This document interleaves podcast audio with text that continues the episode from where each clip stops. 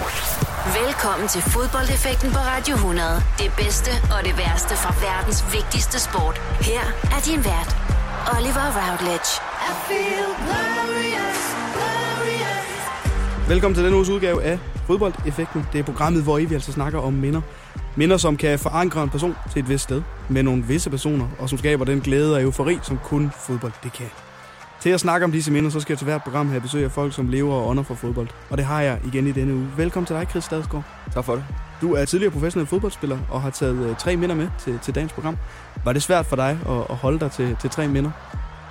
Jeg vil sige, de kom rimelig hurtigt til mig, de tre minder. Nu skulle det også være noget, der var sådan lidt sjovt at mm. fortælle om. Der var både negative og positive minder for ens karriere, men jeg tænker, jeg vil køre den, den positive vinkel i dag primært. Du har jo været nede på, på banen og, og spille fodbold, alle mens alle os andre, eller mange af os andre i hvert fald, kigger på, når det er, at vi oplever de her minder. Det er måske ikke noget, man tænker over, øh, mens man er på banen, øh, at man er med til at danne nogle minder for nogle andre personer. Men når man så stopper sin karriere, kan man så tænke tilbage på de her kampe og tænke, det fik jeg simpelthen ikke nyt nok, da jeg spillede den her kamp? Jo, nu var jeg meget selv som, som spiller, både i ung og lidt senere alder, var jeg meget indelukket som person. Ikke særlig åben over for hverken medier eller fans. Og hvis jeg kunne lave noget om, så ville jeg være meget mere åben, give meget mere af mig selv. Mm. Både til fans og medspillere, og hvem der er, som være nogle af de, ja, nogle af de yngre spillere i truppen osv. Så hvis jeg kunne spole tiden tilbage, det kan man jo desværre ikke. Øh, så det er ikke noget, jeg ærger mig over som sådan, men hvis jeg kunne, så ville jeg spole tiden tilbage, og så ville jeg være lidt mere åben i forhold til mange forskellige henseender, fordi jo mere du giver, jo mere får du også. Det er noget, jeg ligesom har, erfaret senere hen. Du er stadig at finde i, fodboldverdenen, Chris Dagsgaard. Altså det skal vi snakke om lige om et øjeblik. Og så inden vi dykker ned i dine minder, så skal vi altså også lige snakke lidt om den tid, der er rundt omkring i fodbold-Europa i øjeblikket. Den her sommerperiode, øh, hvor der ikke rigtig er så mange kampe. Superligaen er ved at gå på held her, og så er transfervinduet også åbent. Jeg kunne godt tænke mig at snakke med dig omkring, hvad det er for en tid at være fodboldspiller i, som, øh, som vi går ind i lige nu. Så med det, så er det bare endnu en gang velkommen til denne 47. udgave af Fodboldeffekten her på Radio 100. Du lytter til fodboldeffekten på Radio 100 med Oliver Routledge. Velkommen til denne uges udgave af Fodboldeffekten. Jeg altså besøg af dig, Chris Stadsgaard. Du er tidligere professionel fodboldspiller. Der er jo mange øh, professionelle fodboldspillere, som når de trækker sig fra sporten, så vælger de at blive øh, inden for fodboldverdenen. Det har du også gjort. Øh, du er ejer af det, der hedder Pro Defending, Chris Stadsgaard. Hvad er det for et projekt? Jamen, det var noget, som jeg startede sin tid med min øh, gode ven, som også er tidligere professionel fodboldspiller, en der hedder Anders Nielsen. Øh, og vi er begge to tidligere forsvarsspillere, så vi tænkte, der er ikke rigtig noget forsvarstræning rundt omkring i klubberne. Det synes vi er lidt mærkeligt, når der er både er træning for, for målmænd, og der er træning på dødbolde, der er angrebstræning i forhold til afslutninger osv. Så, så det vil vi gerne ændre på. Derfor lavede vi decideret forsvarstræning. Det er også navnet Pro Defending, ja. som er lidt misvisende nu, kan man sige, men vi satser på, at det bliver et, uh, et brand, som man bare forbinder med professionel fodboldtræning, fordi efterfølgende har vi også udvidet til at have angrebstræning, vi har målmandstræning, så vi har sådan hele paletten, okay. kan man sige. Og nu har vi så også udvidet til at have fodboldskoler. Det gjorde vi sidste sommer, hvor vi havde tre fodboldskoler for lige at prøve det af, se om, om der var et marked for det, se om vi kunne ændre noget, så det ikke var den, den mm. gammeldags skole af fodboldskoler, som man kender, hvor du kommer og hygger dig en uge. Vi vil også gerne have, at du lærer noget på den her uge. Og det har været ekstremt populært, og nu i år, der har vi over 20 fodboldskoler øh, rundt omkring i Herlev, Alberslund, Hekla, hvor det Nu bor du selv på Islands Brygge, ja. så du kender formentlig Hekla derinde. Ja. Øhm, og det er voldsomt populært, og vi har fået rigtig god feedback fra forældrene, så forhåbentlig kan vi få endnu flere klubber med at ramme for 50 fodboldskoler i 2020. Så det er både altså, de unge folk, I henvender til, men også altså, fodboldspillere, som, som rent faktisk går efter det her som en levevej?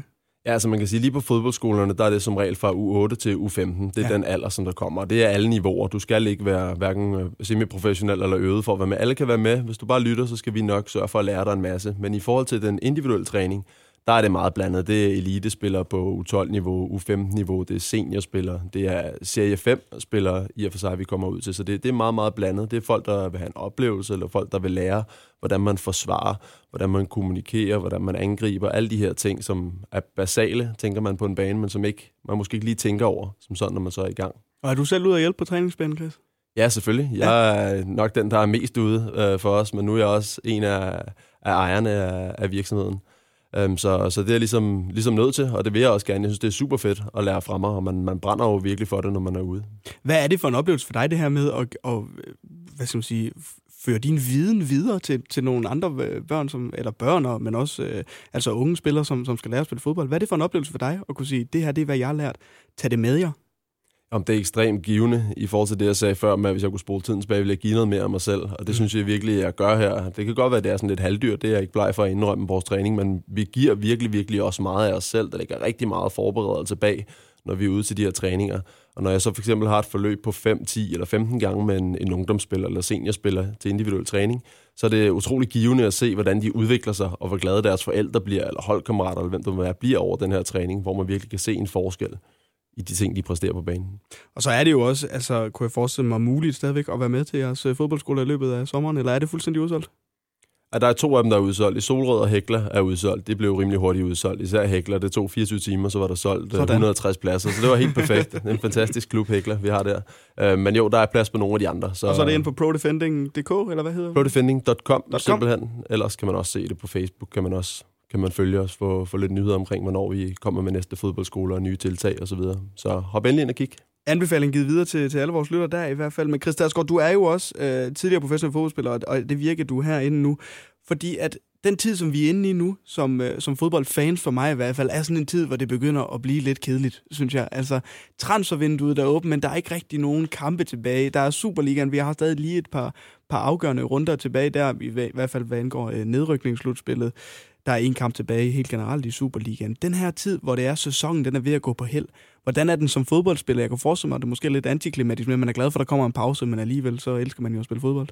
Om det kommer meget an på, på din situation i truppen. Den kan både være frustrerende, transferperioden, den kan være utrolig positiv, der kan være mange elementer, der spiller ind. Det er klart, hvis du lige har præsteret rigtig godt i en sæson, så vil du måske gerne udenlands. Mm. Og det kan være, at klubben ikke er enig i det. Det kan være, at der ikke er nogen klubber, der har lyst til at hente dig. Der kan være mange ting, der spiller ind. Det kan være, at du er for dyr for de udenlandske klubber. Så det kan både være frustrerende, men det kan også være en super fed tid. Jeg har haft mange gode oplevelser, primært med transfervinduet. Nu har jeg været så, så dygtig og heldig, at jeg kom fra Nordsjælland til Regina i Serie A øh, i nogle alder. Det var noget, der skete de sidste dage af transfervinduet, hvor der var det meget tumultarisk det hele, øh, der foregik, hvor man ligesom måtte, måtte gribe chancen, og så prøve at få, få det bedste ud af det. Øhm, og så havde jeg lidt samme oplevelse, da jeg tog fra Rosenborg til Malaga. Det var også sådan lige mod transfervinduet, da det, da det lukkede.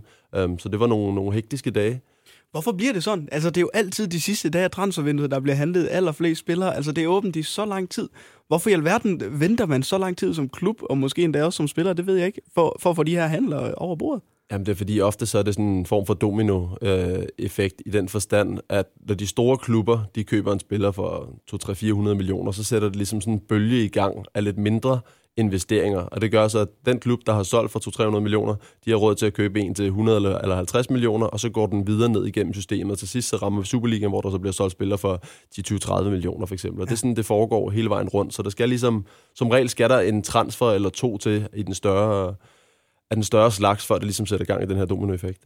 Hvor meget indflydelse har man selv som spiller i de her øh, transfervindue, Chris Stadsgaard? Fordi nu havde jeg besøg af øh, en god kammerat af din, som også er med i Pro Defending, Martin Albrechtsen, og han sagde, at jamen, da han skiftede fra FCK til West Brom, der fik han bare at vide af Don Ø, at når vi har solgt dig til West Brom, øh, er stiger afsted med dig. Hvor meget har du selv haft indflydelse på de skift, øh, som du har lavet i, øh, i din karriere? Nej, jeg har haft kæmpe indflydelse på dem. Jeg tror også godt, jeg tror nu godt, Martin kunne have sagt nej til det, men ja, hvem, ja. hvem siger nej, hvis, uh, med, hvis West Bromwich kommer med et tilbud? Nu ved jeg ikke, hvad han blev solgt for 30 millioner eller andet. Selvfølgelig tager man afsted og tager den mulighed der. Uh, men jo, jeg kunne godt have sagt nej til alle de klubber, jeg har fået tilbudt. Jeg har også sagt nej undervejs til nogle tilbud, der har været i forhold til lejeaftaler eller køb osv. Så, um, så, så det er vigtigt for en selv, men også sig selv med i det, at man ikke bare skifter for, for enhver pris. Nu har jeg mange tidligere holdkammerater, som har skiftet til Kina, Rusland osv., og nogle af dem har haft det godt der, andre har ikke haft det så godt, men det er vigtigt at have sig selv med i det, fordi ellers kører du hurtigt død i det. Og det er jo ikke sjovt at være tre år i et land, du ikke har lyst til at være i. Og hvor vigtigt er det så også på det her tidspunkt af ens karriere, øh, i starten af ens karriere, de her skifter, man laver? Nu siger du, du skifter fra, fra Nordsjælland til, til Regina. Der er du, du er en relativt ung fodboldspiller på daværende tidspunkt, øh, Chris Stadsgaard. Hvor mange overvejelser gør man sig på det her tidspunkt omkring, hvilken klub det er, man skifter til, og hvad det kan få betydning for en som fodboldspiller? Man kan sige lige den givende situation, da jeg tog fra Nordsjælland til Regina, hvis jeg ikke havde været skadet, siden jeg var 17-18 år, der var der, jeg fik min første knæskade, så jeg jo været tæt på at stoppe, helt fra jeg var 17 til 22, fordi jeg blev ved med at få de her springerknæ, jeg havde problemer med min knæ. Så jeg, jeg tænkte, den her mulighed, det kan være, at den ikke opstår igen. Det kan være om to måneder, jeg er skadet og nødt til at stoppe min karriere. Så nu tager jeg muligheden, og så ser vi derfra, hvad der sker. Så kunne jeg få lidt penge på kontoen, jeg kunne få en fed oplevelse, prøve at teste mig selv af i Serie A. Så for mig var det et logisk valg, men lad os nu sige, at jeg ikke havde været skadet, fra jeg var 17 til, til 22. Så tror jeg for det første, uden at skulle klappe mig selv på skulderen for meget, så tror jeg, jeg var blevet solgt, før jeg var 22. Fordi jeg var rimelig dygtig spiller, og de her knæskader blev ved med at sætte mig tilbage. Så det havde nok gjort, at for det første var jeg forhåbentlig og formentlig blevet solgt tidligere, men jeg havde også kunne vælge en klub som Regina fra, mm. i princippet. For der var ingen tvivl om, at CA er super fedt, hvem vil ikke prøve det? Men Regina som klub var slet ikke det ideelle for mig overhovedet. Øh, en bundklub i CA, hvor vi skulle kæmpe om øh, at undgå nedrykning osv. Det er måske ikke det ideelle for en ung dansk spiller, der også skal lære sprog osv. Øh, og nu skal det ikke lyde som om, jeg har det hårdt, fordi det var stadig en super fed oplevelse. Men så havde jeg valgt noget andet, som har været det rigtige step for mig i min udvikling. Måske en midterklub i Holland, eller noget i den dur, som man hele tiden kunne bygge på. Men den mulighed synes jeg ikke rigtig, jeg havde kvæg mine skader. Jeg ved ikke hvorfor, men hver gang en spiller skifter klub, så kan jeg ikke undgå at tænke på, okay, det er, det er dig, der skifter, men du har jo også et bagland, der skal følge med dig og dit skifte mange gange. Altså, hvordan er det øh, at have en familie i sådan en tid, når man, når man øh, springer fra land til land? Altså, nu har du været i Italien, i Norge, i, i Spanien, og så hjem til, til Danmark også. Altså, man hopper jo lidt rundt. Hvordan er det øh, øh at, at have en familie rundt omkring? Jeg tror næsten, det er nemmere at spørge fodboldspillernes partner om det, fordi mm. som fodboldspiller bliver man meget fokuseret på det, man er i gang med her og nu. Det handler meget om næste træning, det handler om næste måltid, det handler om næste kamp osv., så man er meget ensporet i sin, i sin tankegang. Og jeg tror lidt, man, nu taler jeg for, for, for, for mange måske, men i hvert fald for mig selv kan jeg sige, at man bliver måske lidt for, for egoistisk ja. i det, og glemmer lidt den anden halvdel. Øhm, hvor der er det, det er nok nemmere at spørge de partnere, der nogle gange er til fodboldspillerne rundt omkring. Men jeg kunne forestille mig for dem, det er lidt ensomt måske at være i udlandet. Lidt kedeligt til tider også, fordi så man ofte tager man afsted dagen før til kamp og sover på hotel øh, og så videre, så man forbereder til kampen. Så jeg kunne godt forestille mig, at det var lidt ensomt. De her øh, perioder, som vi går ind i om et par måneder, øh, opstartsperioderne til øh, sæsonerne, hvordan er de som spiller? Fordi som fans, der er det jo sådan, okay, nu spiller vi en træningskamp, jeg kan godt lide til at se den, men jeg ved godt, det ikke er det her niveau, jeg skal forhåbentlig regne med lige snart der er kamp. Hvordan er de her opstartsperioder at være en del af som fodboldspiller? Det er jo ikke, det er ikke super fedt som fan, synes jeg selv i hvert fald. Jamen, hvis det ikke er fedt som fan, så er det bestemt ikke fedt som fodboldspiller. De er jo, også især i Danmark, når, når øh, preseason den er så lang, som den er. Ja at det hænger en langt ud af halsen, hvor meget man skal løbe, og hvor kedelige de her træningskampe er. Så ved jeg godt, at der er mange, mange fans, der tænker, at du får så mange penge for det, du kan godt lige motivere dig til en træningskamp. Og det burde man også kunne, men det er bare ikke det samme. Også fordi, som elitesportsudøver, så har man bare en vindermentalitet, der skal være noget på spil. Og så ved jeg godt, at din, din plads på holdet er på spil, men det er bare ikke det samme, som der er tre point på spil, der er nogle tilskuere på lægterne osv. Så, videre. så der er bare det er sådan et tomrum på en eller anden måde, de her to-tre måneder, som preseason øh, den varer. Og så også den ferie, som man holder. Man har jo ferie på hmm. en halv til en hel måned, og det er selvfølgelig super dejligt at kunne koble lidt af. Men du får stadig et pulsbælte med hjem. Du får stadig et program med hjem for, hvor meget du skal løbe, hvor meget du skal styrketræne, og du bliver mål på det, når du kommer tilbage. Så ja. jeg ved godt, man har ferie, men man har stadig ikke rigtig ferie. Og det er det, jeg sætter rigtig meget pris på nu, efter min karriere, at jeg kan styre min egen tid. Og der har man ligesom levet i sådan en, en form for osteklokke, hvor man har levet efter efter hvad klubben de ønskede. Og efter din karriere gør jo også, at du kan deltage i et dejligt program som, øh, som det her, og nu skal vi altså snart til at i gang med, øh, ja, det som programmet egentlig handler om, fodboldminder. Vi skal snakke om uh, et minde, du har taget med fra den uh, 16. oktober 2010. På det tidspunkt, der spiller du i Malaga og scorer altså et mål imod Real Madrid. Det er det første minde, du har taget med, og vi vender det lige om et øjeblik, Chris Dadsgaard.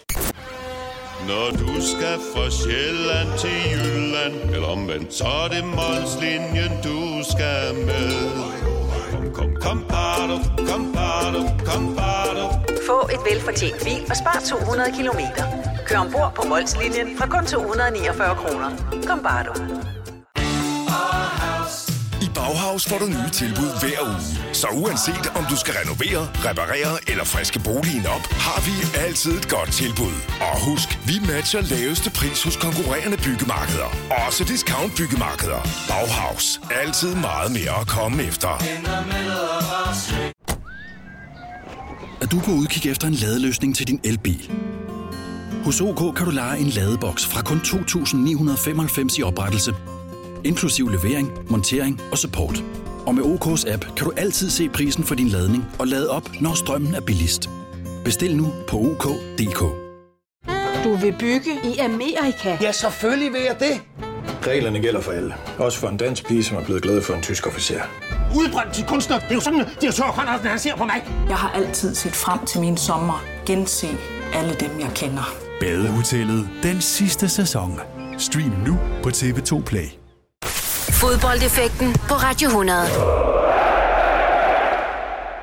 I den uges udgave af Fodboldeffekten, der har altså besøg af Dice Chris Stadsgaard, tidligere professionel fodboldspiller. Og det første minde, som du har taget med til dagens program, det er en kamp fra din tid øh, i Malaga, og et minde fra din tid i Malaga. Det er en kamp fra øh, den 16. oktober 2010, hvor I øh, møder Real Madrid. I taber kampen med 1-4. Det er ikke derfor, vi skal snakke om kampen. Hvorfor, hvorfor skal vi det? Jo, men nu, nu spurgte de jo ind til før det her øh, interview eller udsendelse i dag. Øh, der spurgte de ind til, hvilke minder jeg kunne have. Og jeg havde jo en liste på en 7-8 emner, hvor flere af dem var lidt af negative karater. Jeg tænkte, det gad jeg ikke bringe ind, fordi det, det er meget sjovt at høre om, men det kan man ikke altid bruge til så meget så tænkte jeg også lidt, bare for at være ærlig, hvordan kan jeg reklamere lidt for mig selv? Og det mm. vil jeg da gerne gøre ved, i forhold til at nævne, at jeg scorede mod Real Madrid, fordi det er det, mange børn, som vi er ude at træne. Det er sådan, åh, har du scoret mod Real Madrid? De er, sådan, de er lidt ligeglade med resultatet, og det er også det er sådan lidt spøjs historie i forhold til, at jeg er jo forsvarsspiller. Det er jo fuldstændig ligegyldigt med, at jeg har scoret det her mål. Og jeg tænkte ærligt talt heller ikke over det i kampen, fordi jeg tror, det var til, jeg tror, det var til 1-2, tror jeg, det var. Så man tænkte jo bare over, få fat i bolden, kom ned igen, og vi skal have nogle point, ja. selvom det var mod Real Madrid. Så det er egentlig først efterfølgende, at folk har nævnt det for mig, hvor jeg sådan tænker, okay, det er måske ret vildt, at jeg har scoret mod Real Madrid et eller andet sted, selvom det jo ikke er mål, jeg bliver målt på øhm, så er det da lidt vildt at tænke på, at det, også, det begynder jeg sådan at forstå. Øhm, men, men som vi talte lidt om, inden vi gik på, så er jeg sådan rimelig svær at imponere. Øh, og jeg ved ikke, hvad det, hvad det kommer af. Det er jo ikke, fordi jeg har haft en karriere, eller Christian Poulsen for eksempel, men jeg, jeg er bare lidt svær at imponere på mange fronter, og jeg tror, det er, sådan, det er nogle ting, eller ligesom det her mål mod Real Madrid, der sådan begynder at gå op for mig, okay, det var måske meget fedt, du scorer mod Real Madrid, ja. hvor mange opnår det, øh, og så videre. Så det er også noget, som jeg efter karrieren er begyndt at være mere sådan reflekterende over, over tingene, i stedet for at det hele handler om her og nu. Så simpelthen at kigge tilbage på det tid, og, og at du ikke måske også, som vi nævnte starten, nåede at nyde det rigtigt, da du sådan var i den her kamp, og efter kampen måske en dag også noget at tænke, ja, du scorede det i det mål der. Ja, men der var bestemt ikke tid til at nyde det i den kamp. Hvis du stod og glanede i to sekunder, så var Cristiano Ronaldo eller Kaká eller Özil eller hvem det nu var, så var de stukket forbi dig, så det var der simpelthen ikke ja. tid til. Men øh, men det var da en fed oplevelse, ingen tvivl om det, og jeg er også rigtig glad for, at jeg scorede det mål nu her efterfølgende, fordi det er noget, man kan se tilbage på, og man kan fortælle til folk og så videre. At vi så tabte 4-1, det, det behøver man ikke altid nævne. Ja, det, det er rent faktisk målet til, til 3-1, du får okay. scoret her. Higuain scorer 2, og Cristiano øh, Ronaldo øh, scorer 2. Den her øh, sæson i, i Malaga, og generelt tiden i, i Malaga, Chris, det her det er, en af de, det er den sæson, hvor du rent faktisk du spiller øh, fast for Malaga her. Hvad er det for en sæson for dig at, at være en del af på det tidspunkt? Det var en, en sindssygt fed sæson, og meget udviklende for mig som spiller også. Øhm, nu blev jeg hentet til for, for Rosenborg. Jeg tror, de gav, jeg tror, de gav 15 millioner for mig, eller sådan noget. Øhm, og jeg havde ikke regnet med, at jeg skulle spille fra start så meget, som jeg gjorde, men den træner, der var, det er en gammel Porto-legende, Jesualdo Ferreira hedder han. Han mm. havde stor fidus til mig, og han var med til at udvikle mig. I, i de første to-tre kampe præsterede jeg ikke sådan vanvittigt godt. Jeg præsterede ok, men han havde virkelig stor øh, tro på mig, og blev ved med at give mig chancen. Jeg kunne også mærke, at jeg blev bedre og bedre, og mere og mere tryg med, med, med spillestilen, og jeg præsterede egentlig rigtig godt i den tid, han var der, Jesualdo Ferreira, hvis jeg selv skal sige det selvfølgelig. Ja. Øhm, men så kom der desværre for mig, kom der trænerudskiftning, og det betød så, at Manuel Pellegrini kom ind i stedet for. Øhm, og det gjorde så også, at han havde sat et krav øh, til bestyrelsen eller ledelsen om, at der skulle nogle flere spillere ind. Og så begyndte der så at komme nogle lidt større navn. Demichelis kom for eksempel ind, øh, som han havde haft tidligere, eller i hvert fald kendt fra tidligere. Og han spillede jo midterforsvar på min plads. Så der blev lidt mere kamp om pladsen, og der kom jeg lidt ud, også fordi at en af de normale anfører, der hed Wellington, han så havde den anden plads i midterforsvaret. Um, og det gjorde det selvfølgelig svært for mig. Um, så det var, det var lidt en hård tid at skulle forstå, at man skulle være ude, når man egentlig følte sig berettet til at spille. Men så stille og roligt fik jeg kæmpet mig tilbage igen, og jeg havde også nogle samtaler med Pellegrini, og jeg bad om at få nogle kampe på DVD, så jeg kunne have et møde med ham og vise ham, det var det her, du mente, jeg skulle blive bedre til. Men prøv at se, jeg gør det jo faktisk rigtigt, også fordi man er så ærekær omkring mm. sit arbejde, at man, man, jeg gider ikke bare tjene mine penge, og så sidde på bænken, og så tage, tage hjem efter tre år. Nå, det var det. Jeg vil gerne spille, jeg vil gerne vinde, jeg vil gerne være med til at bidrage. Um, så det, det er jeg glad for, at jeg tog de her snakke med ham. Og så kom jeg også til at spille stille og roligt igen, og så sikrede vi så overlevelse i sæsonen, hvor jeg spillede de sidste, de sidste mange kampe under Pellegrinis. Det var en, samlet set var det en super fed første sæson i Malaga. En kæmpe oplevelse. Har du altid været sådan en spiller der, når du siger, øh, at det måske ikke lige går ens vej som fodboldspiller, at du så går ind og rent faktisk banker på døren hos, hos træneren og siger, hvad, hvad sker der her? Ja, det vil jeg sige. Det her generelt, så kan jeg godt lide at sige min, min mening. Det er heller ikke mm. altid, det er godt. Nogle gange giver det selvfølgelig også bagslag, men, men generelt vil jeg gerne sige min mening, også fordi hvis jeg kun lufter min utilfredshed over for mine medspillere i det skjulte, så fører det jo ingen vej. Det skaber bare mere negativitet, både hos mig og mine medspillere. Så vil jeg hellere konfrontere min, min træner med det. Og det er jo ikke altid, at trænerne er enige. Øhm, og så er det jo ikke, fordi jeg sætter hårdt mod hårdt, så prøver man at have en, en savlig samtale om det, og prøver at finde frem til, hvad kan man forbedre. Men nogle gange er det også bare sådan i fodbold, at hvis det hold, træneren har sat, det vinder, så skal der rigtig meget til, før der bliver ændret. Uanset om spillet ikke rigtig flyder. Fordi hvis du vinder, det er det, det handler om. Det handler om point her nu. Og det kan godt være en lidt hård pilleslue nogle gange som fodboldspiller. Men er det ikke en hårfin balance, man skal ligesom opveje, hvad, man vil gøre, når man går ind og banker på døren øh, hos træneren? Fordi hvis man bliver uvenner med ham, og han bare siger, ved du hvad, du er ikke god nok eller et eller andet, så er man, så er man dømt ude på en eller anden måde i den her klub. Er man ikke det? Jo, men man kan sige, hvis han siger det, så har han jo allerede tænkt det, så hvorfor ikke bare gøre det, så får du det mindste svar på dine ja. spørgsmål. I stedet for at gå i det uvisse, så vil jeg hellere gå ind og høre, hvordan er min situation, og så netop i forhold til det transfervindue, vi talte om, så ved du, hvad der skal ske selv i det, i det næste transfervindue, der kommer. Du er jo ikke den eneste dansker, øh, der er på banen for Malaga i, den her kamp. MT Liga spiller også Patrick MT Liga. Hvad betyder det for dig, øh, at der var en anden dansker hernede i, i Malaga og, og, og også startede ind?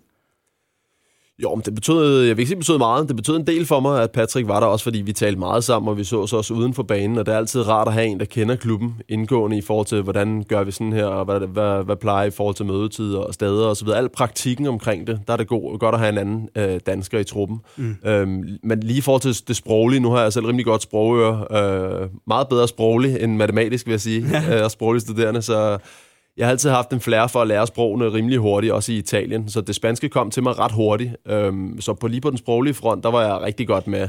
Der behøvede jeg egentlig ikke hans hjælp. Det var mere i forhold til nogle af de praktiske ting omkring klubben, i forhold til kamp og træning og så videre.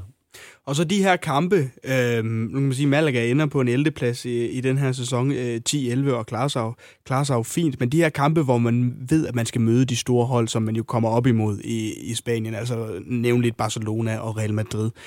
Hvordan øh, sætter man sig op til sådan en kamp, når de er igennem så mange år i Spanien? Nu har de fået lidt mere modstand fra Atletico Madrid igennem de senere år. Øh, har været overlegne. Altså ved man godt, at det her, det, øh, der får vi altså ørerne i maskinen? Eller er der en tro på i truppen, at det her, det kan vi godt? Nej, der er altid en, der er altid en tro på det. Altså nu vil jeg sige, når jeg for eksempel er ude at træne nogle, øh, nogle unge spillere rundt omkring i, i Danmark via Pro Defending, så kan jeg godt nogle gange, så spørger jeg dem ofte, hvem er den bedste på holdet, bare for at se, hvem der har mest selvtillid, spørger dem, hvem der er den dårligste, lidt halvupædagogisk, men bare for at høre, hvad de tænker om sig selv, fordi når du er så ung, så er det fuldstændig ligegyldigt, om du er god eller dårlig. Mm. Øhm, Prøv lige at sige spørgsmål igen, det var fordi, jeg havde en god pointe i forhold til det. Jamen, det er mere, øh, hvordan det er at spille de her øh, store kampe, om ja, man tænker... Ja, yes, yes, yes, sorry, jeg tager lige tråden. Um, det er fordi, at, at de her yngste spillere, som så ser, hvem der er bedst på holdet, de bliver ofte bange i forhold til, okay, den kan jeg ikke vinde, den duel. Så de er sådan for, for, forudindtaget i forhold til, at de har tabt duellen. Og det er det, jeg synes er lidt ærgerligt ved nogle af de unge spillere, at de ikke tager duellen for at udvikle sig. Og det er jo det, det er den forskel, der er på at være ung og så være ældre og konkurrencemindet i den forstand, at der er ikke nogen i verden, jeg i princippet tror, jeg ikke kan dække op. Det kan godt være, at hele Danmarks befolkning mener, at du kan ikke dække Cristiano Ronaldo op. Det er også fint nok, hvis alle tror det. Men mm. min indstilling er bare, at det kan jeg godt. Det kan godt være, at han kommer forbi mig nogle gange, men hvis jeg bruger alle de redskaber, som jeg har trænet på, så tror jeg godt på, at jeg kan dække ham op. Og desuden handler det heller ikke om den individuelle spiller. Det handler om, om holdet, hvis vi kan dække kollektivt op. Det er der, vi skal lykkes. Det er ikke nødvendigvis individuelt. Men jeg vil så også sige, at i forhold til motivation, så du behøver ikke nogen motivation for at skulle være klar mod Barcelona og Real Madrid, men det gælder så også hele La Liga. Altså, da alle hold i La Liga er så stærke, både på fart, fysik og teknik, så hvis du er uopmærksom i to sekunder, så scorer Levante altså også på dig. Det er ikke kun Real Madrid og Barcelona. Så du vil, vil du sige, at du selv var god til at sætte dig op til de her øh, slags kampe, om det så galt uh, Almeria, som rykker ned som, som sidste plads i den her sæson, eller om det gælder Real Madrid på hjemmebane? Altså var du god til ligesom at tilpasse sig den situation, kampen også var i? Ja, helt sikkert også, fordi nu havde jeg, jeg havde ikke været i Malaga i seks år. Hvis jeg havde været der i seks år, kan det være på 6. år. Det var sådan lidt, åh, nu skal vi møde Levante igen, det bliver lidt nemmere. Og så mm. slækker man lidt, måske sænker skuldrene lidt. Men i og med, det var min første sæson, og i og for sig også den anden sæson, jeg var der, der var der ingen, ingen problemer i at motivere sig. Øhm, fordi modstanden, modstanden var så, så stor, som den var, og fordi ligaen var så fed, og der var så meget opmærksomhed omkring ligaen, som der var. Det er jo så, som jeg sagde tidligere, øh, Gonzalo Higuain og Cristiano Ronaldo, der, der scorer øh, begge mål, øh, eller fire, to mål hver for, for Real Madrid i den her kamp. De sæsoner, du har i, i, i Spanien, går jeg ud fra, det er måske bare en forudsindtagelse, at det er også der, du har mødt de bedste spillere og står over for de bedste spillere. Hvem har været for dig sådan den sværeste modstander at dække op i din tid, altså da du, da du ligesom spillede? Jamen, det er da sjovt, det er der mange, der har spurgt mig om, og alle forventer, at jeg siger Messi eller Ronaldo. Nu har jeg så aldrig spillet mod Messi. Jeg var desværre på bænken, da vi, mødte, øh, da vi mødte Barcelona ude, og han var ikke med, da vi mødte dem hjemme. Desværre. Jeg vil gerne prøve at spille mod ham, bare for at se, hvor fantastisk han er. Øhm, men det, den som spiller, som jeg egentlig har haft det sværest med, det er måske en spiller, som mange ikke kender, men det kan også være, at han bare havde en, øh, en, en god dag, men det er, det er en spiller som Negredo, for eksempel, Ja. ja. som spillede mod ham, der spillede i... Hvor var det, han spillede i England? Det Han huske. spillede i Valencia City, øh, røg han til, ikke? Det er rigtigt, ja. Uh, han var, ham havde jeg det bare svært med. Jeg ved ikke hvorfor, for han, er- jeg er hurtigere end ham, men han er bare stærkere end mig. Han var god teknisk, god til at placere sig de rigtige steder, og så videre, god til at vende af på mig. Ham havde det rigtig svært med en kamp, kan jeg huske. Jeg tror, vi tabte 4-2 hjemme, noget i den dur. Mm. Um, er det, er sådan, det er sådan en kamp, jeg husker. Og ellers så også en type som Nilmar fra, fra Villarreal, hvis I kan huske ham, brasilianeren, der levede meget på sin fart. Men igen, det kommer heller ikke, det er ikke kun de to spillere, det kommer an på. Det kommer også an på holdet som helhed. Jeg kan huske Villarreal dengang, de havde et fantastisk hold. Jeg mener, de havde Casola på midtbanen der også. Og et er, hvis du kun spiller over for Nilmar, han ikke har nogen, der kan lægge afleveringerne til ham. Men hvis du stadig har en type som Casola, der kan vende begge veje, kan bruge begge ben lige godt, så skal du altså stå knivskarpt i dit forsvarsspil, for at Nilmar han ikke vender af på dig. Også fordi i, i Superligaen, når jeg spillede der, så hvis en angriber laver et modløb for at få bolden, så laver han et modløb. Der kommer ikke noget forfindende løb, eller et modløb for så at vende den anden vej og løbe dybt. Og i Spanien var det, du skulle bare hele tiden være opmærksom, hele tiden være op på tæerne, fordi at der var det først den ene vej, den anden vej og den tredje vej osv. Så det var virkelig, det var, det var rigtig svært at dække op i Spanien, fordi de var så nogle vævre typer alle sammen. Jeg var jo en af de højeste spillere i La Liga nærmest, og det har jo ikke været i nogen andre ligaer. Jeg har jo ikke sådan sønderligt høj af en midterforsvar at være. Så det var virkelig med at være op på tæerne i forhold til vendinger og skarphed og overblik og så videre opmærksomhed. Og så her i din tid i Malaga, nu nævner du blandt andet, at det var Ferreira, der, der, der var der, da, da du spillede rigtig meget i starten af sæsonen, så kom Pellegrini til. Hvad var forskellen på de to trænere også i spillestilen, og den spillestil, som du godt selv kan lide at, at spille? Nogle gange, man tilpasser sig, kunne jeg forestille mig selvfølgelig, den, øh, den spillestil, som den vælte træner gerne vil spille. Men hvis du sådan selv skulle bestemme, hvor du passede bedst ind i en spillestil, hvad vil det så være? Jo, det, det er svært at sige. Øhm, jeg tror, Hes, Jesualdo Ferreiras spillestil mindede meget om, da jeg spillede i Nordsjælland. At der var ikke så stram struktur og rent defensivt. Der var lidt mere frit i forhold til positionering, øh, spil med og uden bold osv. Det var lidt, lidt mere frit. Øhm, og det er jo det, der er forskellen på at være på et af de lidt mindre hold, kontra det at være på et større hold. Fordi da Pellegrini kom til, der var det meningen, at Malaga skulle blive et større hold, og de kom så også i Champions League semifinalen et år eller to efter, så han er jo vanvittigt hurtigt sat et tryk på, øh, sit aftryk på Malaga. Mm. Og det vil sige, det minder meget om min tid i FCK, i forhold til også den måde, Ståle Solbakken praktiserer forsvar på. Det her med, at du dækker op inden for stolperne, ved der er en meget stram organisation i forhold til, at vi ikke må efterlade for store mellemrum mellem kæderne og så videre. Og det er ligesom det, der er kendetegnende for de største hold, at der er en vanvittig god organisation på, på holdet. At der har du ikke bare frit spil. Alle deltager i det defensive spil, og alle deltager i det offensive spil, så der er sådan en sammenhæng begge veje. Det er det, der sådan er, er forskellen, hvis man skal drage nogle paralleller. Og så det her mål, hvor mange gange har du, har du set det igen, Chris? Altså, det er jo et, et hjørnespark, der lige... Øh, den bliver lige flækket videre, og så står du klar på bagstolpen med, med en lang tog. Altså, hvor mange gange har du genset det? Ja, nu sidder du og smiler til mig, som om jeg har set det 100 gange. Det værste er, at jeg tror, jeg har set det en 5-6 gange, og de gange, Nå, Nå, okay. jeg har, de gange, jeg har set det, det var faktisk, fordi jeg ville dele det inde på vores Facebook-side ved Pro Defending. uh, så det gjorde jeg, at det blev hurtigt fjernet igen, for det måtte man ikke på grund Nå, af immaterielle rettigheder. og sådan er det.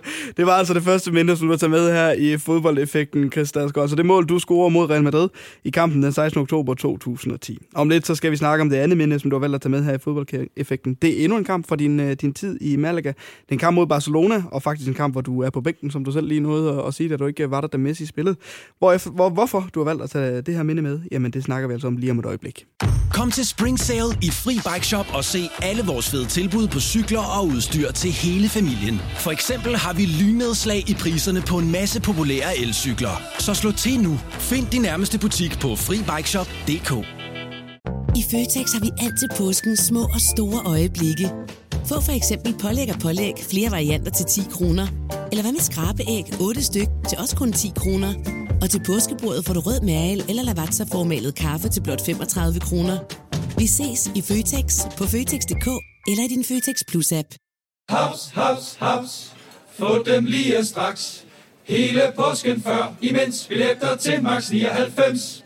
Haps, haps, haps. Nu skal vi have... Orange billetter til max 99. Rejs med DSB Orange i påsken fra 23. marts til 1. april. Rejs billigt, rejs orange. DSB, rejs med. Haps, haps, haps. Der er kommet et nyt medlem af Salsa Cheese Klubben på MACD. Vi kalder den Beef Salsa Cheese, men vi har hørt andre kalde den Total Optor. Fodboldeffekten på Radio 100. De største og de værste øjeblikke i fodboldhistorien. I denne uges udgave af Fodboldeffekten er besøg af dig, Chris Dadsgaard, tidligere professionel fodboldspiller. Og det andet minde, som du har taget med, som vi skal snakke om, det er en kamp mellem Barcelona og Malaga, øh, som du spiller for på det her tidspunkt, altså Malaga, men du øh, er på bænken hele den her kamp, Chris Dadsgaard. Hvorfor skal vi så, så snakke om den? Jo, men det skal vi, fordi jeg synes, det er lidt sjovt minde, jeg gerne vil dele med folk. Nu, som jeg nævnte tidligere, er jeg lidt svært at imponere. Ikke at det nødvendigvis er nogen gode ting overhovedet, mm. men øh, også i forhold til for eksempel fodboldklubber osv., der er ikke rigtig nogen klubber, jeg som sådan holder med. Selvfølgelig er der klubber, jeg bedre kan lide end andre, men lige FC Barcelona har jeg altid haft en forkærlighed for. Jeg har også en gammel Luis Enrique, tror jeg, derhjemme, jeg købte, da jeg var nede med min far til Barcelona Real Madrid dengang, det der grisehoved blev kastet på banen. Nå, øh, var du inde se den kamp? Ja, det var jeg inde at se sammen med min far. Den blev desværre 0-0. Jeg ville ja. så gerne have oplevet et mål på, på Camp Nou, men det, det skete så ikke. Så jeg har altid været kæmpe Barcelona-fan, og det kan stadig irritere mig, for eksempel, når de taber til Liverpool, fordi jeg synes jo, Barcelona er bedre, men de er super ukoncentrerede og bliver straffet derfor på færre vis. Og så Skal jeg love for, ja. ja så, så det er ikke noget problem med, at Liverpool gik videre der, selvom det selvfølgelig irriterer mig på Barcelonas vegne, at de ikke lige kunne koncentrere sig. Men det, som jeg vil sige med det, det var, at nu var jeg så på bænken i den her kamp på Camp Nou, og jeg ville jo sindssygt gerne have fået spilletid øh, i den her kamp, bare for at opleve at spille på Camp Nou. Jeg vil godt have fjernet mit mål mod Madrid for at få fem minutter på Camp Nou, øh, bare for at sætte det lidt i kontekst til, hvor stor Barcelona-fan eller tilhænger ja, det skal jeg, jeg love for. Øhm, og det fik jeg desværre ikke. Men så tænkte jeg sådan, om, hvordan kan jeg så få maksimal udbytte af den her øh, bænkmulighed, som jeg, som jeg fik. Og så det, som der er, var i Malaga, det var, at vi fik altid to trøjer øh, til kamp. Vi fik en til første halvleg og en til anden halvleg. Så man, vi var jo nogle øh, små luksusdyr, så vi skulle selvfølgelig ikke have sved på trøjen til anden halvleg. Det er klart, vi skulle have en ren trøje, det er klart. Så jeg har simpelthen gjort det i anden halvleg at i min udskifterjakke, en stor dejlig vinterjakke, der havde jeg taget en trøje i hver lomme. Og efter kampen, så gik jeg ind og stod klar i tunnelen derinde, til når Barcelona spillere kom ind. Og så tænker jeg sådan, ah, er det, lidt, er det, det er sgu lidt pinligt. For det første at, at spørge, om man vil bytte, er lidt pinligt. Øhm, fordi hvad nu, hvis de ikke rigtig gider? De kender jo ikke Chris Stadsgaard. Selvfølgelig gør de ikke det. Hvorfor skulle de kende ham? Øhm, så for det første er det lidt pinligt at spørge. Men nu tænker jeg, ej, jeg spørger bare, fordi jeg ser dem aldrig igen, så nu spørger jeg bare, om de vil bytte. Så spurgte jeg Abidal, han kom ind som den første. Jeg tænkte, jeg skal bare have en eller anden. Jeg venter ikke til sidste mand og høre, om Messi kan. Han har sikkert allerede byttet, så nu skal jeg bare have en trøje. Så spurgte jeg Erik Abidal, om han vil bytte. Jamen, det vil han gerne. Han fik min. Den har han sikkert kyldet i skralderen. Og så, helt ren trøje. Helt ren, ja. Og så fik jeg hans. Og det var super godt. Og så tænker jeg sådan, jeg har jo faktisk en trøje mere i den anden lomme. Så tænker jeg, skal jeg lige give det et skud? De snakker ikke sammen alligevel. Og selv hvis de gør, så er det også ligegyldigt. For jeg skal aldrig se dem igen. Det plejer jeg altid at bruge i forhold til, er pinligt leg. Skal jeg se folk igen, eller skal jeg ikke? Ja. Og så kom Puyol ind, selvfølgelig. Han er en kæmpe legende i Barcelona. Og så nu gør jeg det bare. Så spurgte jeg Puyol, om han ville bytte. Det ville han gerne. Og så tog jeg simpelthen derfra med, med to Barcelona, tror jeg. Til med, med med blod selvfølgelig på Puyols trøje. Han er jo en vaskeægte kriger, ikke? Så Abidal-trøjen gav jeg så til en af mine rigtig gode kammerater, som også er stor Barcelona-fan, og så beholdt jeg selv Puyol-trøjen, som hænger hjemme på, på væggen. Så det var en super fed oplevelse. Lidt sjov anekdote. Carlos Puyol, øh, du er jo selv forsvarsspiller og har været bare, altså, Barcelona-fan. Kan vi tillade os at sige det? Ja, det må vi gerne sige. Det må vi gerne sige. Hvad betyder det så for dig at få Carlos Pujols trøje? Fordi som du selv siger, en legende i Barcelona. Altså. Om det synes jeg er, er super fedt. Nu har jeg fået nogle rigtig gode trøjer igennem tiden, men det er klart, det er Puyol, som er, er den fedeste trøje for mig, også fordi det er en Barcelona-spiller. Ligesom forsvarsspiller, jeg kunne godt lide, at han altid gav alt, mm. men jeg minder jo ikke om ham som type overhovedet. Han var, ja, han var jo forudseende, selvfølgelig var han del af spiller du ikke i Barcelona, men der var lidt nogle andre ting, som jeg så som mit øh, varemærke kontra de ting, han kunne bidrage med. Men det han kunne, det gjorde han vanvittigt godt for Barcelona, og betød meget for dem. Og for, nu siger du, at du har nogle, nogle fede trøjer derhjemme. Altså, var du god til at få byttet, få byttet trøjer med folk? Nej, egentlig ikke, men nu stod jeg jo ofte over for angriberne, så kunne jeg jo spørge dem på vej ud i pausen, eller efter kampen, eller et eller andet. Nu ja. også i Malaga, det var ikke fordi, vi vandt sønderligt mange kampe. Vi reddes for nedrykning, og vi sluttede rigtig godt af, men i den første halvsæson, så var de jo sjovt nok tilbøjelige til at bytte angriberne, hvis de har vundet 3-1 eller 2-0 eller et eller andet, ikke? Så det var med at være så gad de godt. så gad de godt. Så jeg fik et par gode. Jeg har en Fernando Llorente derhjemme, ja. Tottenham-spilleren, og jeg har en Drogba-trøje derhjemme, og jeg har, jeg har nogle forskellige, jeg kan ikke engang huske det. Nogle af dem har jeg hængt op, og nogle af dem ligger i, i skuffen derhjemme. Det her med, øh, nu, nu har vi før snakket om, eller tidligere snakket om kampen imod Real Madrid, og Patrick Liga spillet i, i Malaga og sådan noget. Men Malaga som klub, Chris Stadsgaard, din tid der, øh, hvad, hvad er det for en klub at spille i, øh, Malaga? Jeg synes, det var en super fed klub at spille i. Folk var ekstremt flinke. Det hele, det, det, det, det kan godt være, det lyder som sådan en underlig ting at sige, men det betyder bare meget, at folk er flinke mm. og imødekommende. Nu, nu kan det være, at jeg får hele den danske befolkning på nakken, men i Danmark er det jo meget jantelov i Danmark. Man skal passe på, hvad man siger ja. og gør, og folk...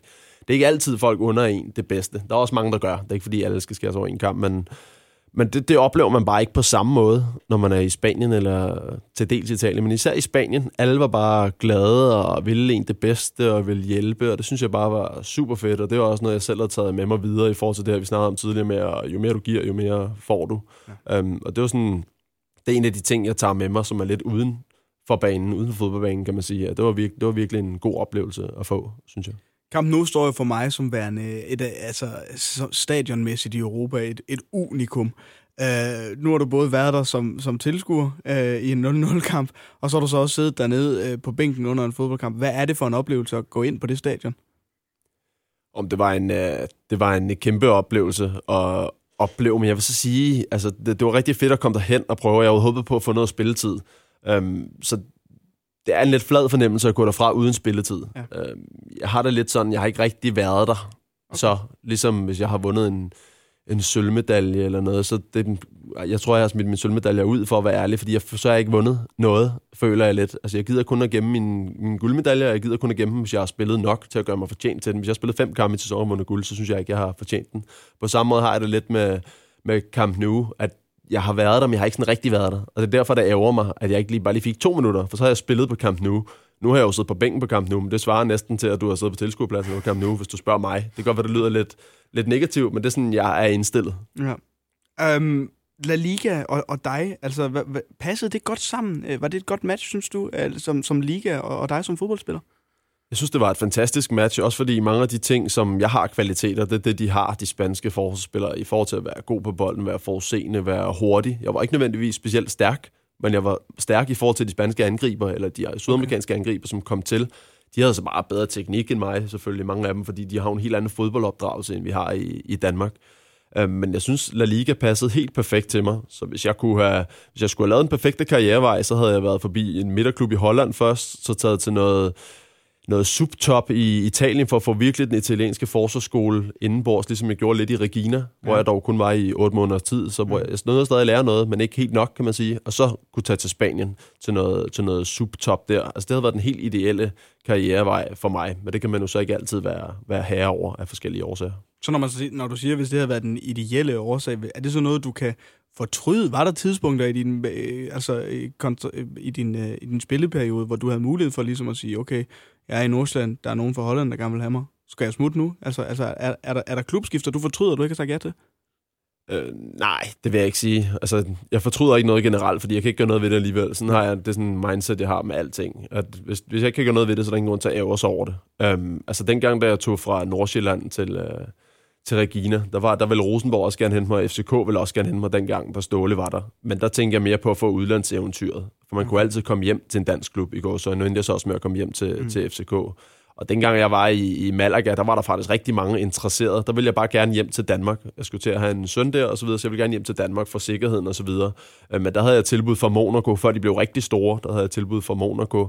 Jeg havde tilbud om at komme til nogle andre klubber, Levante blandt andet i Spanien. Der var nogle andre spanske klubber, der var interesserede. Så der var muligheder nok, og jeg kunne i princippet også have fortsat min karriere efter FCK. Der var også tilbud fra andre Superliga-klubber. Men det var bare ikke i forhold til min krop øh, på det sene tidspunkt i karrieren, og i forhold til familien på det mellemstadie i karrieren, kan man sige, så var der bare nogle andre hensyn at tage.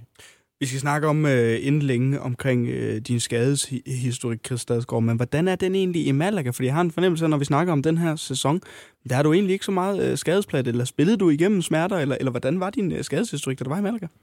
Om jeg har altid haft noget med knæet, og det er noget, nu siger jeg godt nok, at jeg ikke ærger mig over ting, for jeg kan ikke øh, gøre noget ved det alligevel, men noget, der faktisk ærger mig lidt, nu modsiger jeg mig lidt mig selv, det er mit, øh, min knæ, mit højre knæ, det altid har været så, for at sige det øh, lige ud af posen, så pisse irriterende mit højre knæ. Øh, hvis jeg ikke havde haft de her konstante knæskader, som sætter ens udvikling tilbage og bremser din formåen i kampe og træning, også i forhold til at udvikle dig som spiller, så er jeg sikker på, at jeg kunne have drevet det til mere. Jeg siger ikke, at jeg har spillet i Barcelona, Liverpool eller noget som helst, men jeg kunne godt have drevet til mere, end det blev. Også fordi det satte en stopper for min udvikling i en tidlig alder. Det satte en stopper for at komme til udlandet i en tidlig alder og kunne lære noget der. Så det er noget, der irriterer mig, at mit knæ det var så dårligt i så tidlig en alder. Det er selvfølgelig ikke noget, jeg selv var herre over, at der lige pludselig kommer et springerknæ, og jeg er nødt til at få det opereret. Jeg tror, jeg har fået tre operationer i mit, øh, i mit højre knæ. Um, og det, var, det har virkelig været irriterende øh, for mig. Også fordi, jeg kan jo stadig mærke det den dag i dag, Øh, jeg kan godt spille en kamp med mine kammerater og tage ud og træne uden problemer og sådan noget, men nogle gange, hvis jeg skal gå op ad en trappe, altså jeg er 33 år, så kan jeg mærke, at mit knæ det giver sådan lidt efter nogle gange. Altså på den måde var det jo rigtig godt, at jeg stoppede med karrieren efter FCK. Det var også derfor, jeg gjorde det, fordi jeg tænkte, hvis jeg spiller de næste to år, så, så smadrer jeg mit knæ fuldstændig, og det har jeg ikke lyst til. Så vil jeg hellere tænke på min fremtid, at kunne spille lidt fodbold med mine børn, eller være træner i Pro Defending, hvad det nu måtte være. Um, så, så det er noget, der faktisk godt kan irritere mig lidt. Det er mit knæ. Men omvendt, jeg kan jo ikke gøre noget ved det. Det kunne jeg heller ikke dengang. Hvis jeg, der er ikke noget, jeg kunne have lavet om i den forstand. Uh, men det er noget, der godt kan irritere mig lidt. Man kan godt tænke, hvad kunne det have blevet til? Men jeg er tilfreds med den karriere, jeg har haft. Men det er ikke fordi, jeg tænker, hold kæft en karriere, du har haft. Nej. For jeg tænker, jeg godt kunne have drevet det til mere, hvis jeg ikke var blevet begrænset af mine skader. Det var altså det andet minde, som du tager med her i fodboldeffekten, Christian Vi skal snakke mere omkring øh, din skadeshistorik øh, lige om et øjeblik. Men det her, det var altså kampen imellem Barcelona og Malaga i januar 2011. En kamp, som I, ja, I taber jo øh, den her kamp 4-1, øh, Malaga. Men det er nok, fordi du ikke er på banen, øh, tænker jeg. Du får byttet dig til både Puyol og, og Abidals trøje. Du siger, Puyol hænger den op simpelthen på væggen derhjemme nu? Ja, det er den nødt til. Jeg har købt et par rammer i IKEA, og så smed jeg tre fodboldtrøjer op og tre amerikanske fodboldtrøjer op. Det kan jeg også godt lide at se. Så, så, er, der lidt, så er det lidt mit eget værelse derhjemme. Det er fornuftigt. Vi snakker altså videre øh, om et øjeblik her i fodboldeffekten, og hvor vi hopper videre til øh, det tredje minde, Chris Stadsgaard. Det er altså, vi skal snakke om, øh, om dine skader, og, og det faktum, at du rent faktisk var næsten ved at stoppe din karriere i en meget tidlig alder. Det snakker vi om lige om lidt. Fodboldeffekten på Radio 100. Der er altid noget, man husker. Chris Stadsgaard, du er tidligere professionel fodboldspiller og min gæst i denne uges udgave af Fodboldeffekten. Og vi skal til det tredje minde, som du har taget med her i Fodboldeffekten, og det er et, der jamen, det er knap så sjovt at snakke om, øh, Det er det, de skader, du har haft i løbet af din fodboldkarriere. For du, du, har, været, altså, du har været ret skadespredt i, i løbet af din fodboldkarriere, ikke sandt? Jo, og det har været ekstremt frustrerende undervejs, også nu som vi nævnte øh, lige før pausen her, øh, så er det noget, der godt stadig kan gå mig lidt på. Der er ikke mange ting, der kan gå mig på, fordi generelt, hvis du ikke kan gøre noget ved det, så lad være med at ærge dig over det. Mm. Men det er noget, som der godt kan ærge mig lidt. Også fordi, jeg tror for eksempel, at min sidste tid i FCK, der er mange, der tænker, kæft, hvor var han egentlig dårlig måske. Og det var jeg jo også lidt. Øh, det er jeg ikke bleg for at sige. Men der må jeg så også bare sige, at min knæskade, den hæmmede mig virkelig meget. Jeg kan huske den sidste kamp mod OB, hvor vi skulle sikre en anden plads. Der havde jeg fået piller og taget væske ud af knæet, og det ene eller andet og det tredje, bare for at kunne spille den kamp og hjælpe FCK til at få en anden plads, som vi så heldigvis også fik. Og det er jo, der kunne, jeg tror, jeg udgik efter 60-65 minutter. Jeg kunne, mit knæ kunne simpelthen ikke mere. Og det var ikke, fordi jeg bare lige havde lidt ondt i det. Det var jo dobbelt størrelse. Og lægen inde i FCK, Morten Bosen, anbefalede mig også at stoppe faktisk. Så han havde jo sit på det rene. Han anbefalede mig at stoppe, fordi mit knæ inde i det lignede en på 70 mm. øh, knæ. Um, så altså, det var ikke sjovt den sidste tid i FCK. Ikke på grund af klubben. De gjorde det egentlig, egentlig hvad de skulle. Uh, der er ikke noget at sige om dem. Men bare i forhold til mit øh, helbred, simpelthen. Så på den måde hæmmede det mig rigtig meget. Og det kan godt ære mig, at jeg ikke kunne vise mit fulde potentiale andet end faktisk, da jeg var 17 år, da jeg fik min debut, der kunne jeg spille for fuld skrue, for der ikke haft nogen knæoperationer endnu. Og så kom den så rimelig hurtigt, derefter som 18-19 år, tror jeg, jeg havde min første operation. Okay. Kan du huske, hvad der sker i den her periode, da du får den her første knæoperation? Hvad er anledningen til, at du skal ind og opereres i knæet? Altså, er det, har du været nede i en takling eller, eller noget lignende, eller er det bare overbelastning? Jeg kan huske i Nordsjælland i sin tid, vores daværende fysiske træner hed Thomas Rosgaard Andersen, og han var super flink, super dygtig. Vi blev ved med at kæmpe med det her med, at jeg skulle få mit knæ til at fungere. Jeg havde springerknæ, der havde Stefan Petersen, også min gode kammerat, der spiller mm. i Silkeborg nu. Han var også i Nordsjælland på daværende tidspunkt. Han havde også springerknæ, og det blev ved med, det kom og gik hele tiden, den her følelse af, at det stak sådan ind lige under, under knæskallen. Og de gjorde simpelthen alt i FC Nordsjælland. De fik bygget sådan en speciel boks til os, så vi kunne lave nogle sådan nogle form for squat-øvelser på, fordi så skulle man få den rigtige belastning på knæet, den rigtige vinkel. Og det hjalp rigtig godt. Og så kunne jeg træne i 3-4 uger uden problemer. Og så lige pludselig kunne jeg mærke det igen. Jeg kan tydeligt huske, at jeg spillede kant med, med førsteholdet, som jeg selvfølgelig var en del af i Nordsjælland. Og så lige pludselig kunne jeg bare mærke, at de kom tilbage, de der stik i mit knæ. Og det var bare super frustrerende. Det var virkelig sådan, når man tænker, sådan, nu kører det, nu kan jeg vise mig frem, nu kan jeg udvikle mig. Så mærker man det igen.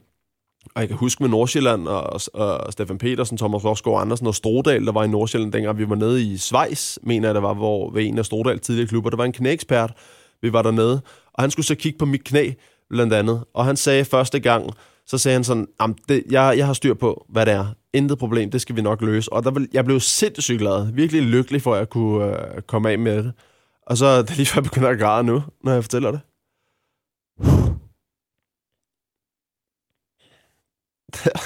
Mm.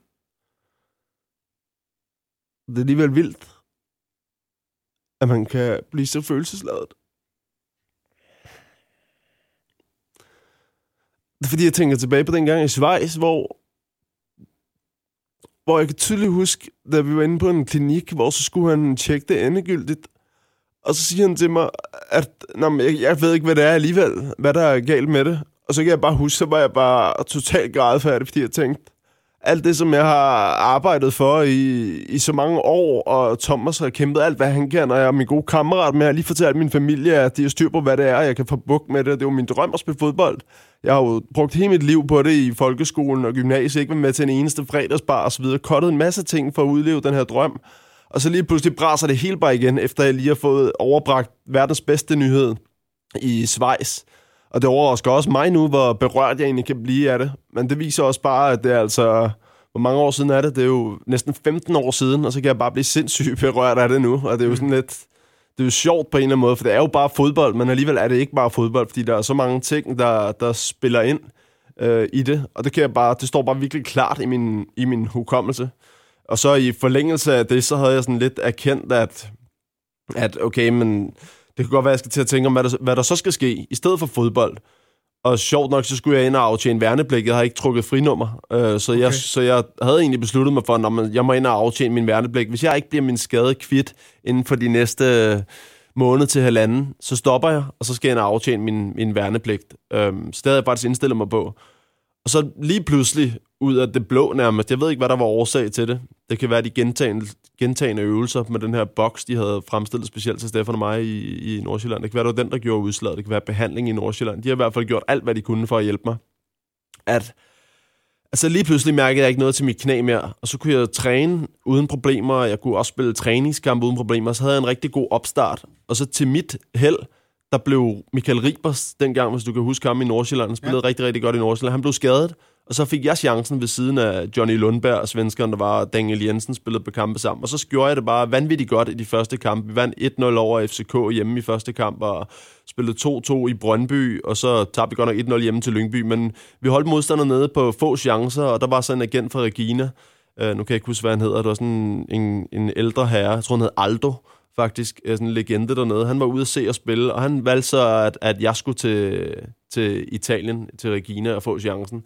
Og der var jo ikke så meget, nu kan du selv se, hvor berørt jeg blev af det før med skaderne, og det var, det var et nemt valg for mig. Altså så kunne jeg få lidt, lidt penge på kontoen, jeg kunne få en oplevelse, og holder knæet, holder det. Gør det ikke, så har jeg i hvert fald en treårig kontrakt at forholde mig til dernede. Så kan jeg altid tænke over min fremtid, når jeg kommer hjem igen.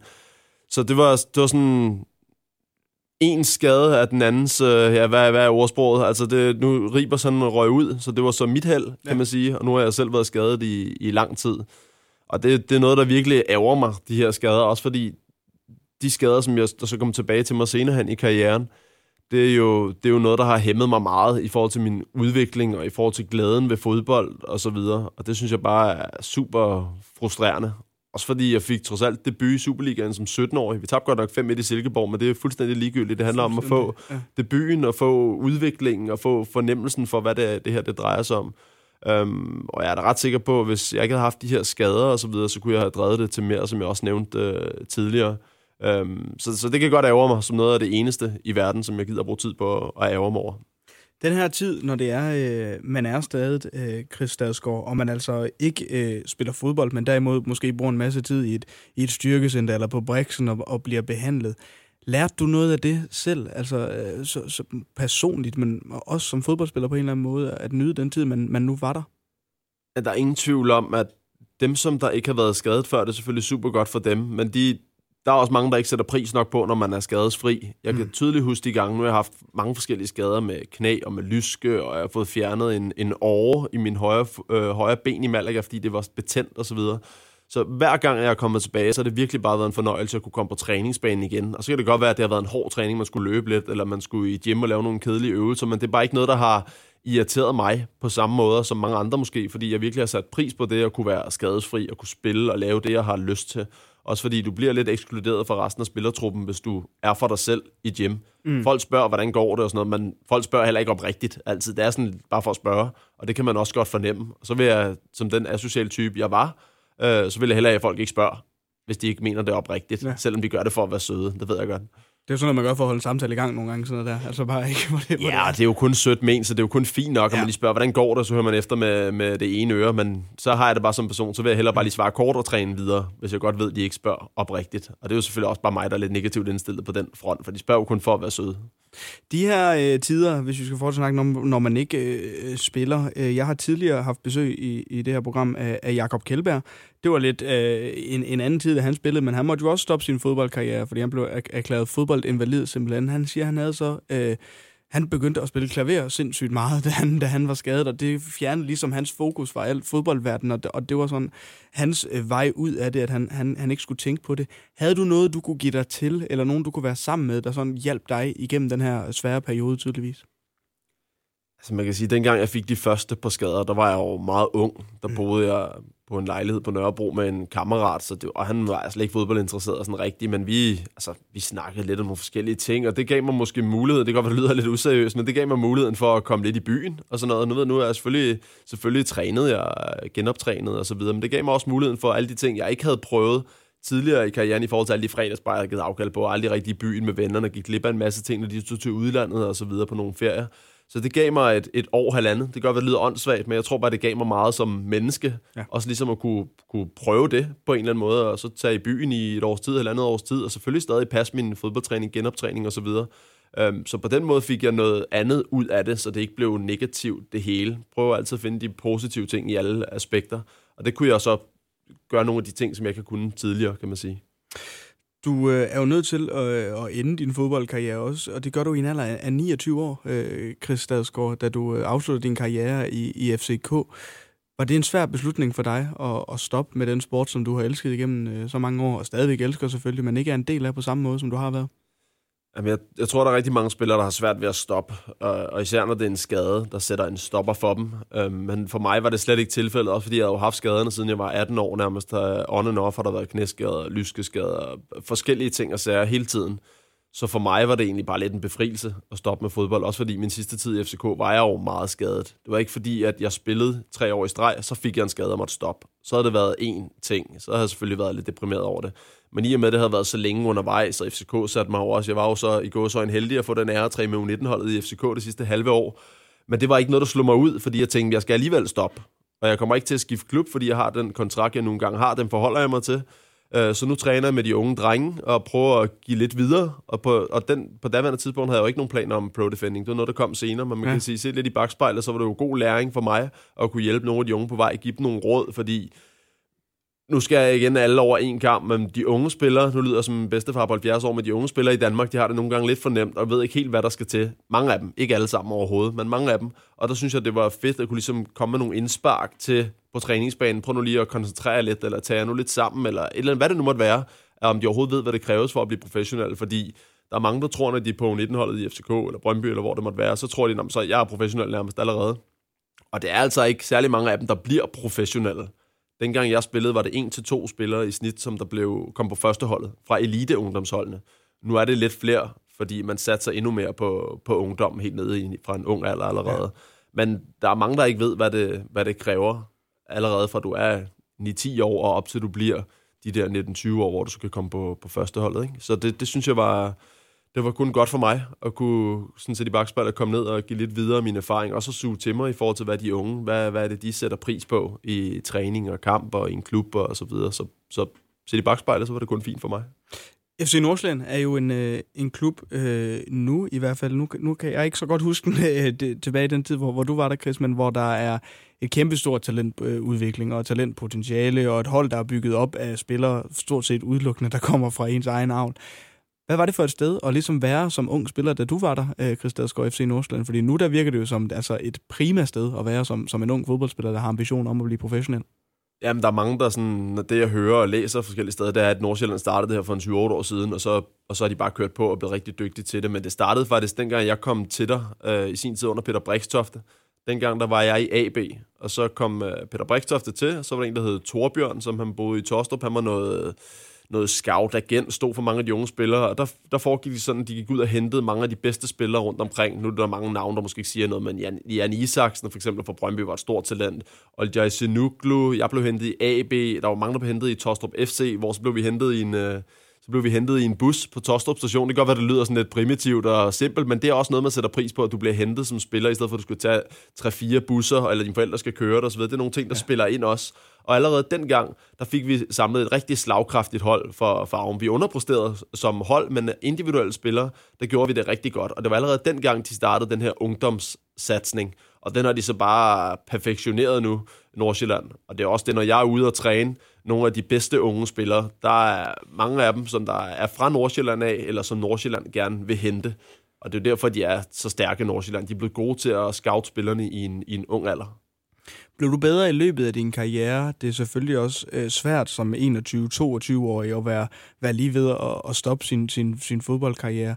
Men der kom jo også skader efterfølgende, Chris Dadsgaard. Blev du bedre i løbet af din karriere til at håndtere de her skader, der kom? Det ved jeg faktisk ikke, om jeg gjorde. Det har jeg ikke tænkt så meget over det, lige for jeg tror, jeg blev dårligere til det. Nærmest. Okay. Altså, nu blev jeg meget berørt før, men det var også, fordi hele min verden bræste sammen med det, jeg fik beskeden om. Han har lige sagt, det kan vi godt fikse, og jeg var helt vildt lykkelig. Så dagen efter, når jeg sovede på det og været helt vildt glad, så det kan jeg ikke fikse. Og jeg har bøvlet med det her i flere år. Øh, så er det klart, at man bliver lidt halvdeprimeret over det, for at sige det mildt. Øhm, men det ved jeg ikke. Jeg tror, jeg er blevet mere frustreret de gange, har fået skaderne efterfølgende, fordi man sådan tænker, nu er jeg kommet over det. For eksempel en skade, en skade, der kunne irritere mig rigtig meget, det var lige da Ståle Solbakken kom til, der havde jeg spillet de sidste 3-4 kampe under Ariel Jacobs, sammen med Olof Melberg og Ragnar Sigurdsson var der. Mm. Og så kommer Ståle til, og jeg tænker, perfekt, jeg får chancen, jeg har spillet de sidste par kampe, jeg har gjort det godt, resultaterne har ikke været specielt gode, men jeg har gjort det godt personligt. Han har vel hentet mig tidligere til FCK, jeg har spillet i Rosenborg, han er nordmand, han kender norsk fodbold, jeg tænkte, den, den er, den er stensikker, den er ja. hjemme, jeg skal spille, og så skal jeg nok bevise mig selv. Så i allerførste kamp vælger han Olof Melberg og Ragnar Sigurdsson, hvilket var super frustrerende. Det blev jeg rigtig irriteret over, at gik hurtigt hjem fra træning, som, den, som barne, børnefornærmet, som man nu bliver. Der havde jeg ikke snakket med Ståle endnu om det. Så mener jeg, at det faktisk er dagen efter, jeg er ikke helt sikker, jeg mener, at det er dagen efter, der er en reserveholdskamp, som alle dem, der ikke har spillet øh, i weekenden, de skal være med i. Den er jeg med i efter en halv time eller i anden halvleg, så får jeg en lyskeskade, som holder mig ude i tre måneder. Og det kan jo ikke være dårligere timing i forhold til at skulle spille, fordi for det første leger de en spiller ind. Jeg tror, det var Geo Markreiter, der kom ind på en lejeaftale, så ja. han har tre måneder til at komme foran mig i køen. Og så Olof Melberg og Ragnar Sigurdsson har jo alverdens tid til at kunne spille sig sammen.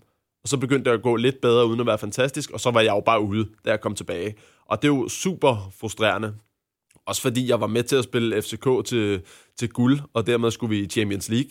Ja. Problemet var bare, at jeg fik ikke et eneste Champions League-minut jeg var på bænken i nogle kampe, og nogle kampe kom Mark Reiter ind til at forsvare et kryds eller en sejr i stedet for mig, og det var jo sindssygt frustrerende, når jeg tænkte, jeg har været med til at spille i Champions League. Mm. Selvfølgelig er det ikke en gavebod, man skal ikke bare have minutterne, men igen er det skaderne, der sætter stopper for en, en fed oplevelse og en udvikling som spiller, for hvis jeg ikke havde fået den lyskeskade, så kan det godt være, at jeg ikke havde spillet mig til en startplads, fordi Ståle havde jo valgt Ragnar Sigurdsson og Melberg, men måske havde jeg spillet mig til en startplads, og om ikke andet havde de jo ikke hentet Margrethe, så havde jeg fået de minutter, han fik, og der har jeg så fået været på banen, kan man sige, og fået den oplevelse at kunne sige, at jeg spillede Champions League.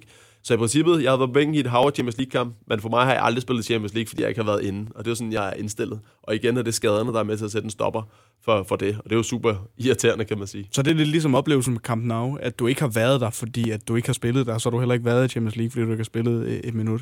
Nej, præcis. Og der er også, nu har jeg en Drogba-trøje derhjemme, som jeg siger, og jeg har hængt den op, fordi jeg synes, det er sjovt at have en Drogba-trøje, men når jeg kigger op på de tre trøjer, jeg har på væggen, så det er ikke den, jeg sådan er mest glad for, fordi jeg føler ikke rigtigt, at jeg har spillet mod ham. Jeg fik hans trøje, fordi jeg byttede, ligesom jeg lavede det med Barcelona 3, så mm. byttede jeg bare øh, med Drogba efter kampen, men jeg føler ikke rigtigt, at jeg har det er ikke sådan rigtig min trøje. Jeg har også overvejet at give den væk på et tidspunkt, fordi jeg føler ikke rigtigt, at jeg har gjort mig fortjent til den, når jeg ikke har spillet kampen.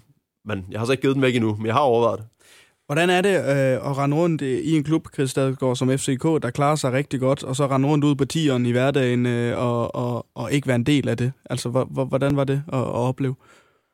Det er meget frustrerende, det er også meget ensomt. Altså, folk er generelt gode til at spørge ind til en, som jeg også sagde før, men ja. man kan godt mærke, om det er oprigtigt eller ej. Det burde man så være ligeglad med, for bare det, at folk gider at spørge ind til dig, det er sødt af dem og betænksomt af dem, så det burde man bare tage ind og glæde sig over. Men det er svært i sådan en situation, når man er skadet, og du står nede i kælderen på Jens Jessens vej og skal træne øh, styrketræning. Det er ikke specielt motiverende at stå nede i kælderen helt alene, øh, og, og skulle styrketræne din lyske igen, eller dit knæ, eller hvad det nu måtte være. Så det er en, det er en trist tid, også fordi så nu tager du ind på stadion og ser kamp om søndagen, og du håber selvfølgelig, at dit hold vinder, men du håber alligevel også, at dem på din plads gør det lidt dårligt og sådan. Det er der sikkert mange, der vil sige, ej, det tænker vi ikke, men det er der mange, der tænker, ja, så er jeg ligeglad, hvad folk siger. Det er selvfølgelig håber man ikke på ens konkurrenter gør det specielt godt. Um, så det er sådan lidt ambivalent følelse hele tiden. Man kan ikke rigtig glæde sig over holdets succes. Du kan heller ikke helt rigtig glæde dig over, når holdet fejler, fordi det falder også lidt tilbage på en selv, på en eller anden måde på klubben, og så henter de nye spillere. Så det er sådan en, hele vejen rundt er det bare en rigtig skød situation at, at være i, for at sige det, som det er. Man føler man ikke også, at man på en eller anden måde går glip af noget? For jeg kunne forestille mig, noget af det, der også er ved jargonen i omklædningsrummet, og så var der lige øh, fire tunneller ude på træningsbanen, og det, det har du ikke været med til at, at se. Altså, føler man lidt, at man går glip af, af holdånden inde, inde i truppen? Nå, men det gør man helt sikkert, fordi så alle møder ind en time før træning, så snakker man lige lidt, nogen får lidt behandling og så videre, men man går stadig lidt rundt i sin egen trummerum, fordi man er ikke helt med på den samme pingpong, som de andre har fra mm. gårdsdagens træning for eksempel. Så går de ud og træner, man går selv ned i kælderen, så mødes man derop efter træning, og de er jo glade, har fyret en masse energi af, snakker lidt om træning, åh, oh, det var en fed tunnel, og så du det mål, og hvad det nu måtte være af ting og sager, snakker lidt om modstanderen til næste kamp og så videre, og så står man selv der Nå, men det lyder da meget spændende, dreng. Ikke fordi man, man skal ikke stå under sig selv, men bare, man er bare ikke rigtig med i, i snakken og truppen på samme måde. Selvfølgelig kan man involvere sig mere, end jeg selv gjorde, så der er også ris til mig selv. Men det er svært at involvere sig 100%, når man ikke er en del af hverken kamp eller træning. Afslutningsvis her, Christa kan du blive øh, misundelig på de spillere, som nu sådan, øh, slutter af i deres øh, karriere, som måske er spillere, der endda er, er ældre end dig, altså en, en Rasmus Wirtz, der slutter af, en, en William Kvist, der ligesom runder deres karriere af nu. Kan du blive misundelig på dem, at de fik den tid, som du ikke øh, har fået? Nej, jeg er ikke misundelig på dem. Jeg under dem selvfølgelig det bedste. Både Kvist og Wirtz har haft nogle fantastiske karrierer. Også de har været i den samme klub i mange år, og det er jo beundringsværdigt, og de får en helt fortjent afsked nu her, og Kvister også overgår til en rolle i bestyrelsen. Det er også fortjent både mål på, hvor mange år han har været i klubben, og hvor begæret han er. Han har også noget mellem ørerne. Så det er ikke, altså jeg er overhovedet ikke jaloux på dem. Jeg synes, det er super fedt at fortjent for dem. Øhm, man kan sige, jo, jeg ville da godt have sluttet min karriere bedre. Jeg ville godt have spillet nogle flere år, hvis jeg sådan skulle se på det fra start af min karriere. Men med alle mine skader i mente og mit helbred i mente, da jeg stoppede som 29 år, så er jeg sindssygt glad for min beslutning. Jeg fortryder overhovedet ikke, jeg, jeg er stoppet. Der er ingen tvivl om, spillemæssigt ville jeg godt kunne være med, hvis mit helbred havde været øh, derefter. Selvfølgelig ville jeg kunne det som 29-årig. Men jeg havde ikke lyst til at være en af de mange spillere, man har set, som kæmper til det sidste og virkelig presser citronen og falder mere og mere af på den. Det gjorde jeg jo selv lidt, kan man sige, min sidste tid i FCK, og det havde jeg bare ikke lyst til at fortsætte. Det er ikke sådan, jeg har lyst til, at folk skulle huske mig heller. Så ville jeg hellere stoppe og, og lave noget andet. Bruge den uddannelse, jeg har taget sideløbende med min tid i FCK. Bruge den fornuftigt i forhold til min, min virksomhed, som jeg så etableret nu her. Ikke? Det var altså det tredje minde, du har taget med her i fodboldeffekten, Chris Stadsgaard. Altså de skader, som du desværre har, har haft og oplevet i, i løbet af din øh, fodboldkarriere. Du lytter til fodboldeffekten på Radio 100 med Oliver Routledge.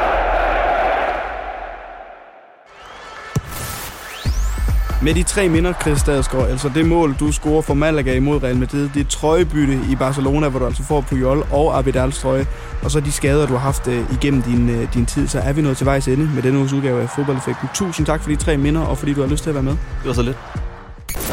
Fodboldeffekten på Radio 100.